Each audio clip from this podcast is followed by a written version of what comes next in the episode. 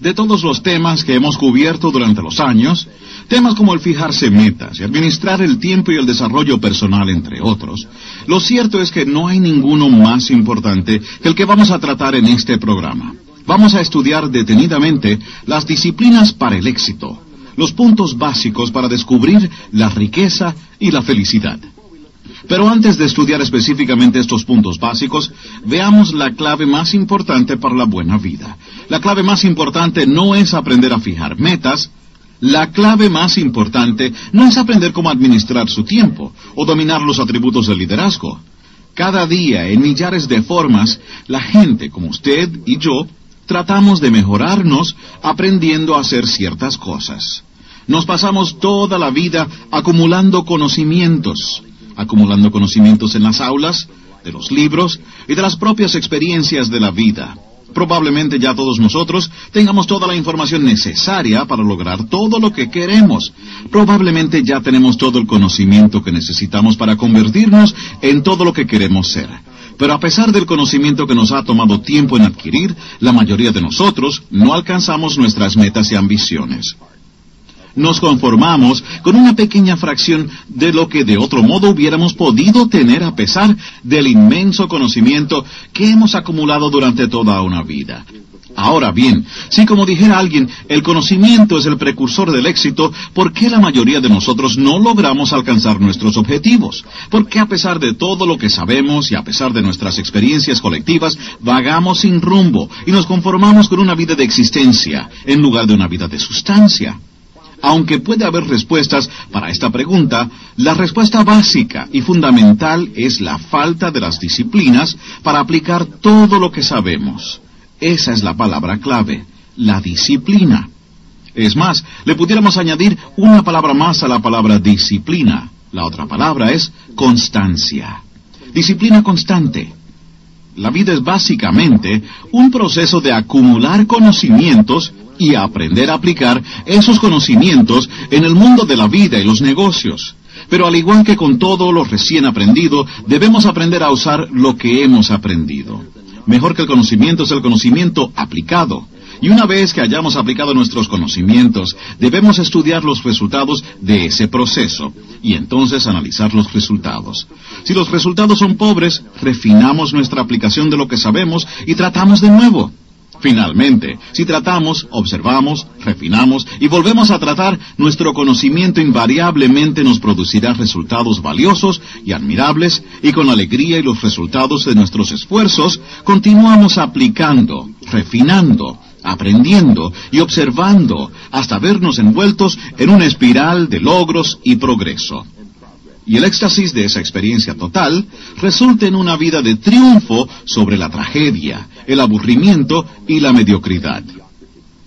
Pero para que todo este proceso nos sirva, debemos primero dominar el arte de la disciplina, de la disciplina constante. Se necesita un esfuerzo humano constante y disciplinado para dominar la magia de fijar metas, o los resultados serán esporádicos y evasivos. Se necesita un esfuerzo humano constante y disciplinado para verdaderamente manejar nuestro valioso tiempo, o nuestros intentos inconstantes encontrarán que nuestro tiempo nos lo están robando sutilmente aquellos hacia los cuales nos sentimos obligados, o cuyas exigencias incesantes son más fuertes que las nuestras. Se necesita disciplina para hacer el intento cuando esta voz criticona dentro de nuestra propia mente nos susurra las dolorosas consecuencias de un posible fracaso. Se necesita disciplina para admitir nuestros errores y reconocer nuestras limitaciones. La voz del ego humano nos habla a todos, nos hace señas para que aumentemos nuestro valor más allá de lo que nuestros resultados nos sugieren que merecemos. Se necesita disciplina para ser totalmente sinceros con nosotros mismos, al igual que con otros, porque ciertamente nuestros resultados a veces son tan comúnmente insignificantes que nos encontramos exagerando la verdad para aparentar ser más grandes ante los ojos de otros. Estén seguros de una cosa: cada exageración de la verdad, una vez detectada por otros, destruye nuestra credibilidad y hace que se sospeche de todo lo que decimos y hacemos. La tendencia a exagerar, adulterar y hasta a no revelar la verdad es una parte innata en todos nosotros, y solo un ataque total y disciplinado puede vencer esta tendencia. Se necesita disciplina para planificar, se necesita disciplina para poner el plan en acción, se necesita disciplina para mirar con objetividad los resultados de nuestro plan aplicado. Y para disciplinarnos nosotros mismos a cambiar nuestro plan o nuestro método de poner el plan en acción si los resultados son pobres. Se necesita disciplina para tener firmeza cuando el mundo nos echa opiniones a nuestros pies. Y se necesita disciplina para reflexionar sobre los valores de las opiniones de otros cuando nuestro orgullo y nuestra arrogancia nos hace pensar que solo nosotros tenemos las respuestas a nuestros retos personales. Con esta disciplina constante aplicada a cada aspecto de nuestras vidas, podemos descubrir innumerables milagros y descubrir posibilidades y oportunidades singulares. Con la disciplina de reservar treinta minutos cada día para leer, o como le llamamos nosotros, para explotar el arca de tesoros lleno de libros, podemos encontrar las respuestas a las interrogantes actuales y futuras y programar datos en nuestra computadora mental, tanto lógicos como emocionales, que realcen nuestros valores, agudicen nuestras técnicas y refinen nuestra sofisticación. Ahora bien, si es el hilo mágico de la disciplina, lo que se entreteje entre todas las acciones humanas dignas, entonces, ¿qué es esa cosa que llamamos disciplina? Una buena pregunta a esta respuesta pudiera ser que la disciplina es el conocimiento humano constante de la necesidad de una acción y un acto consciente nuestro para realizar esa acción. Si nuestro conocimiento y nuestra ejecución ocurren casi simultáneamente, entonces hemos empezado a valorar la secuencia de la actividad humana disciplinada. Si pasa un tiempo considerable entre el momento de tener conocimiento y el momento de la ejecución, entonces eso se llama procrastinación, casi exactamente lo opuesto a la disciplina. La voz interior nos dice, hagan la acción. La disciplina entonces dice, háganlo ahora y lo mejor que puedan, hoy, mañana y siempre, hasta que finalmente el acto digno llegue a ser instintivo. La falta de resolución dice, lo mismo da más tarde, o lo mismo da mañana, o a lo mejor cuando tenga un momento. La falta de resolución también dice, haga lo que sea necesario para resolver o para impresionar a otros, haga lo que pueda, pero no lo que debe. Estamos enfrentándonos constantemente a esas dos opciones siempre presentes. La opción entre la existencia disciplinada que produce los frutos del logro y la satisfacción, o la procrastinación. La vida fácil, en la cual el futuro no produce fruto, solo las ramas desnudas de la mediocridad.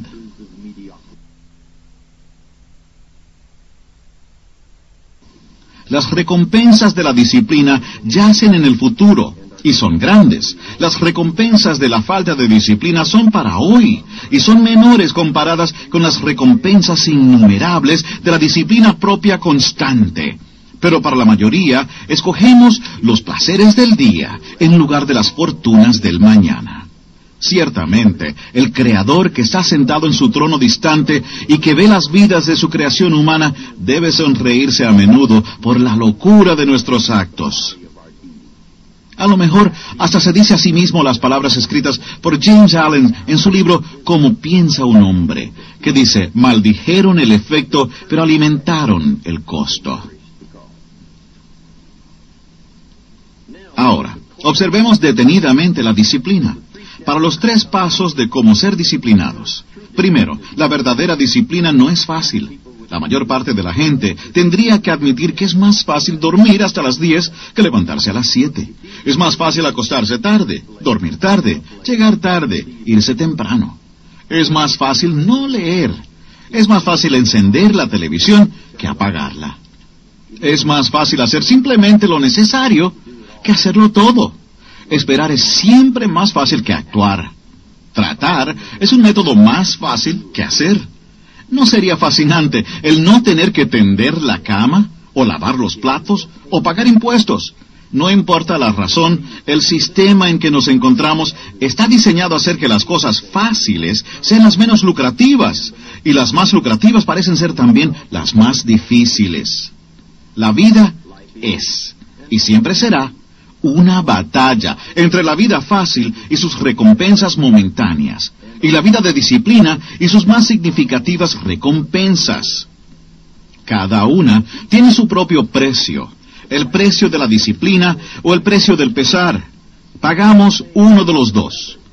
Escoger la vida disciplinada hoy, echar a un lado la facilidad y la tranquilidad ahora y trabajar inteligentemente y por más tiempo que la mayoría es dolorosamente difícil. Sus amigos están en la playa mientras usted está sentado en su escritorio o en la biblioteca. Es difícil, pero si se esfuerza, si paga el precio de la disciplina ahora, encontrará que las recompensas futuras valen el precio. Ahora, para aquellos que escojan la vida fácil, para aquellos que escojan avanzar sin esfuerzo ahora y trabajar más tarde, para esa gran mayoría el precio será el pesar. El pesar es cuando sus amigos dicen, ojalá hubiera empezado más temprano. O el que pierde su trabajo, o su familia, o su salud, y el que durante el tiempo de tragedia y desesperación mira hacia atrás a lo que pudo haber sido o debió haber sido, a lo que harían si tuvieran otra oportunidad. Lo que deseamos haber hecho es la voz del pesar, hablándonos en un tono doloroso, en un momento en que no se puede volver atrás. No hay una segunda oportunidad, no hay, y si lo hubiera hecho diferente. Escoja uno u otro, pero ambos tendrán un precio, el precio de la disciplina o el precio del pesar. Uno cuesta centavos, el otro una fortuna. Bien, hemos sugerido que la primera lección sobre la disciplina es que no es fácil. Ahora viene la segunda. La disciplina debe ser una actividad de tiempo completo. Dijimos ya que la mejor forma de disciplina es la disciplina constante. Ya ve, la disciplina que se necesita para tender la cama todos los días es la misma disciplina necesaria para tener éxito en el mundo de los negocios. Si estamos dispuestos a tomarnos la libertad de ser disciplinados en un aspecto de la vida e indisciplinados en otro, entonces el aspecto en que somos indisciplinados hará estragos que destruirán nuestra autodisciplina en los aspectos que hemos considerado importantes. La constancia no puede ser inconstante. La disciplina es la mente entrenada para controlar nuestras vidas. La disciplina es una serie de normas que hemos seleccionado como nuestro código personal de conducta, y es nuestra disposición de imponernos los requisitos para seguir esas normas. Una vez que hayamos adoptado esas normas de comportamiento y conducta, estamos obligados a seguirlas, y si no lo hacemos, entonces no hay actividad disciplinada. Nos encontramos proclamando nuestras normas a nuestros parientes, amigos y socios, pero viviendo en una forma opuesta a lo que hemos dicho. Esto lleva a una pérdida de credibilidad entre aquellos que observan nuestras inconstancias, y aún más importante, la falta de confianza en nosotros mismos.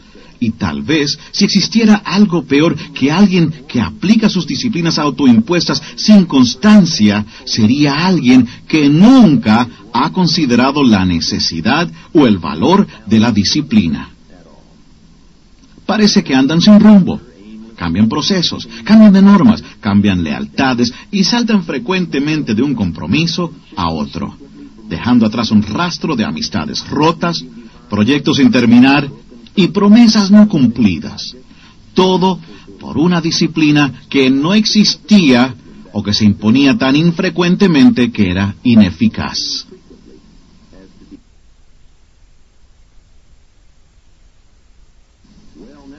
Bueno, ahora que hemos determinado que la disciplina no es cosa fácil y que una disciplina por horas no vale mucho, veamos el tercer paso para aprender a ser una persona disciplinada. Ese tercer paso no está supuesto a ser de aprendizaje, sino que está supuesto a ser una de las promesas singulares de la vida. Es uno de los principios cubiertos en nuestro seminario Reto al Triunfo, y dicho en una sola frase simplemente dice, para cada esfuerzo disciplinado hay una recompensa múltiple. Esa es una de las grandes disposiciones de la vida. Es como la ley de sembrar y cosechar. Es más, es una extensión de la ley bíblica que dice que si se siembra bien, se cosecha bien. Un esfuerzo, un esfuerzo disciplinado en la primavera, en la temporada de oportunidades, producirá una recompensa en el otoño. Ahora, la parte extraordinaria de la ley de sembrar y cosechar es la siguiente. No solo sugiere que todos cosecharemos lo que hemos sembrado, también sugiere que cosecharemos mucho más. Si siembra una taza de trigo en la primavera, la ley dice que tendrá una tonelada de trigo en el otoño si tuvo la disciplina de proteger sus cultivos durante la calurosa estación de verano. La vida está llena de leyes que gobiernan y explican el comportamiento humano. Pero esta bien pudiera ser la ley principal que vale la pena estudiar y conocer a fondo. Por cada esfuerzo disciplinado, una recompensa múltiple. ¡Qué ingenioso! Si presta un servicio extraordinario, se multiplicará su recompensa. Si es justo y honrado y paciente con otros, se multiplicará su recompensa. Y si da más de lo que espera recibir, su recompensa es más de lo que espera. Pero recuerde la palabra clave aquí, que como se puede imaginar, es la disciplina. Todo lo valioso requiere cuidado y atención.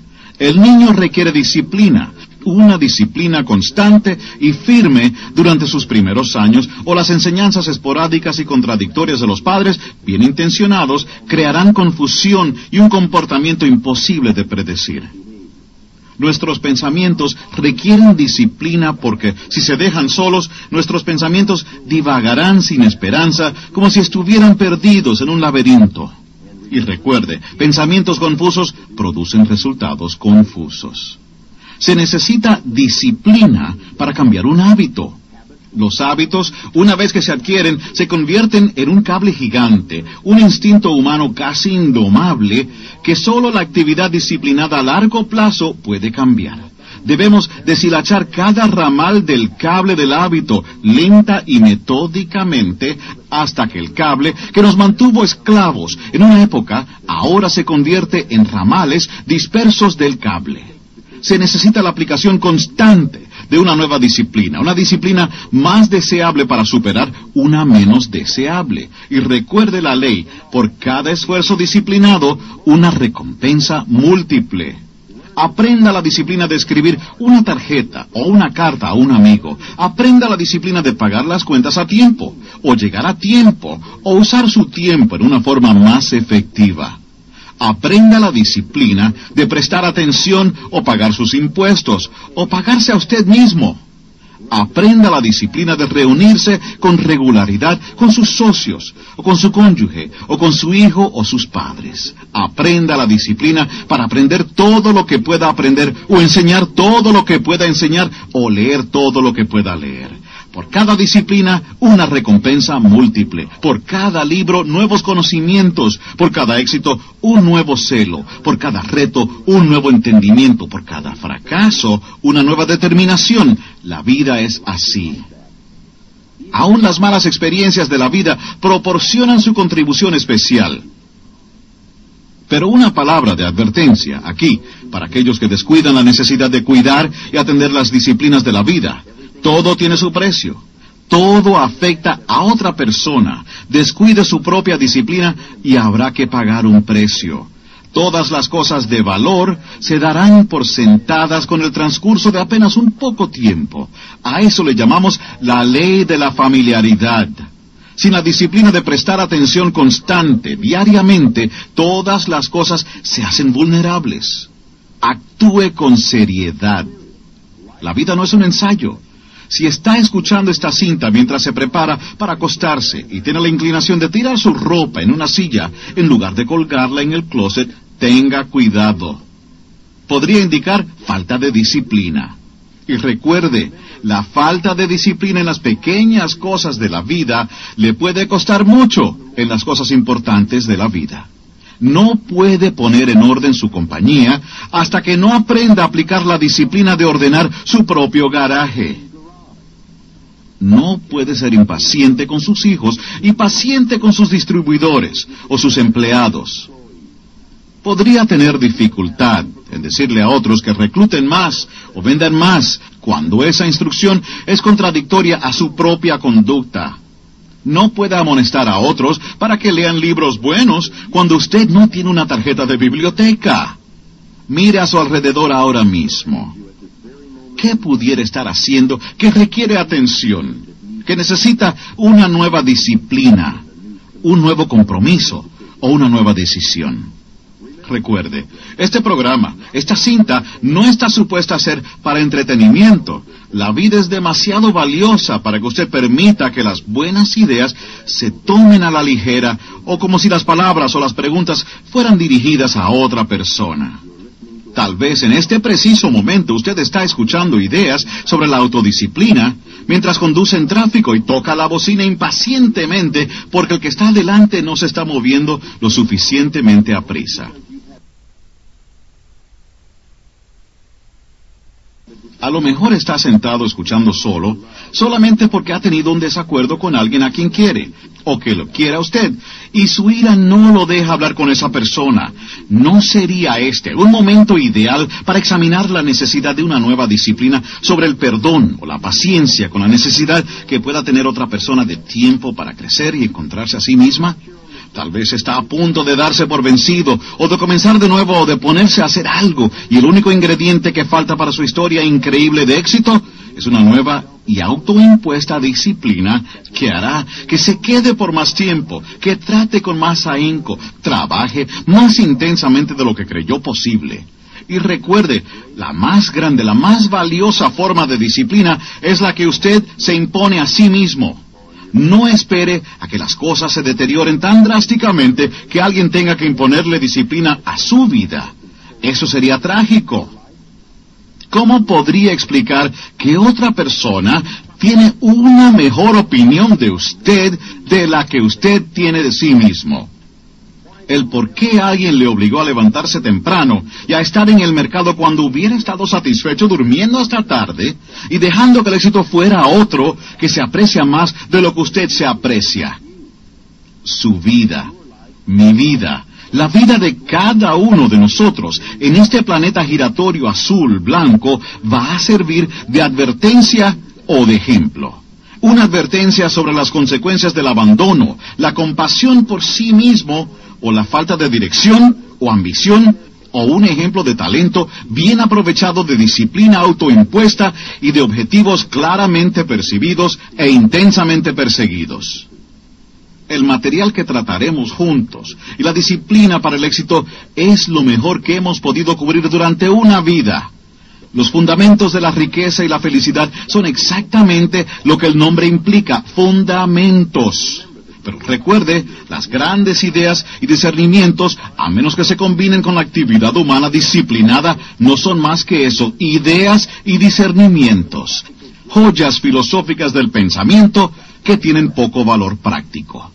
Al final, cuando cese la conversación, o cuando terminen las clases de entrenamiento, o cuando se haya puesto el libro de nuevo en el estante, su propia disciplina será el catalítico mágico que da sustancia y profundidad a sus planes y sueños.